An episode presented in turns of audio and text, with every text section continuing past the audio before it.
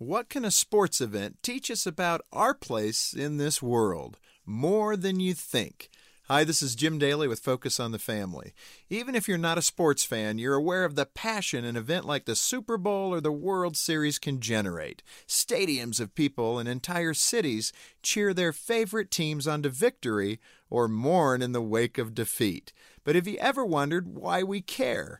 After all, we aren't the ones participating in the game. And if our favorite team wins, we don't get to wear a championship ring, and in fact, we probably paid for the privilege of viewing the event. So, why do we care? The fact that we do reveals something important about us.